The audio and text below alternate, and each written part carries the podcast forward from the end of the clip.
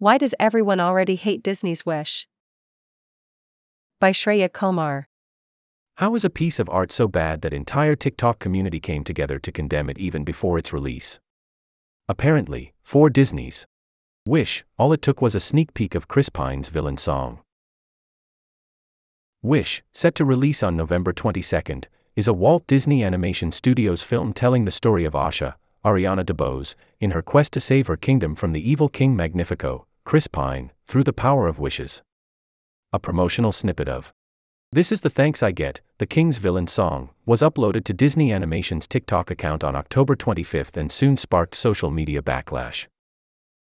On TikTok, nearly every video using the sound features a complaint about the downfall of Disney musicals or the degraded quality of villain songs. Users expressed that the song reeked of Kidz Bop and that Disney productions used to be better.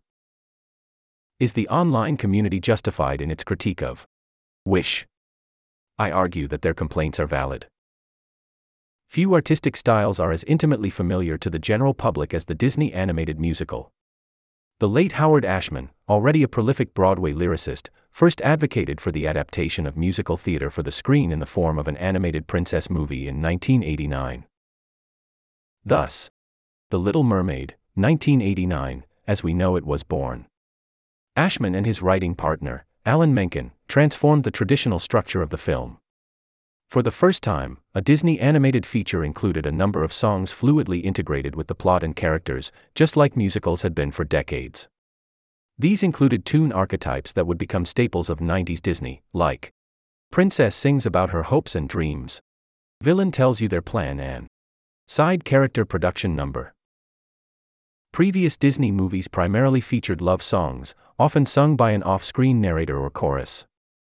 In the Ashman and Menken films, characters sing to each other and the audience in musical theater esque moments.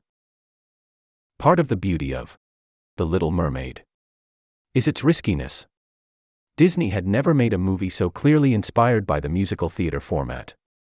It had also never centered a young female protagonist so aggressively. Ashman even incorporated a drag queen inspired Ursula the Sea Witch. Now, Disney is taking fewer and fewer artistic risks. We moved from an octopus drag queen, a literally flaming Greek god, in Hercules, and a sexually repressed judge, in The Hunchback of Notre Dame, to a much tamer, blander villain in King Magnifico. People can tell.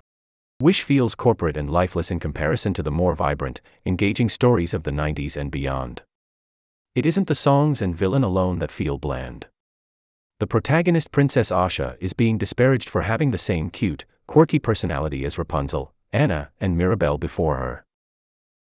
For me, Wish is troubling because its music resembles pop songs and other recent Disney films.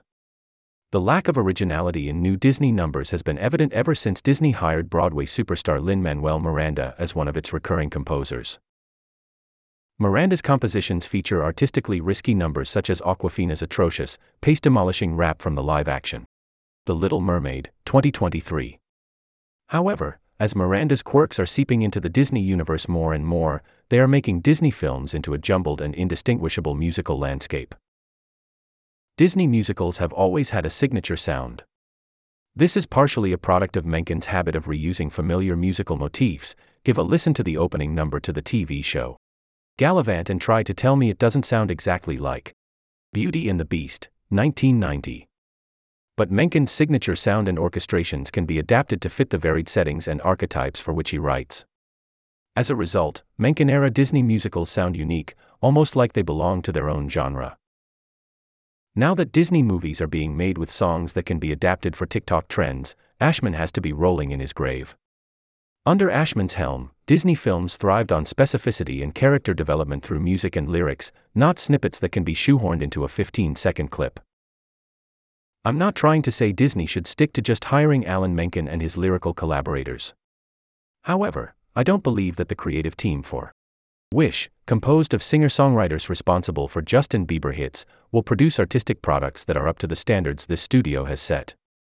Diverse artistic perspectives have generated really stellar Disney productions in the past, such as Miranda's Moana, 2016, and Coco, 2017. The materials that have been released suggest that the team for Wish so far has not measured up.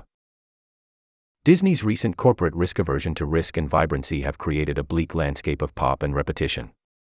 Without a pivot to more creative storytelling and songwriting, I fear their progress may just stall. Editor's note. This article is a review and includes subjective thoughts, opinions, and critiques.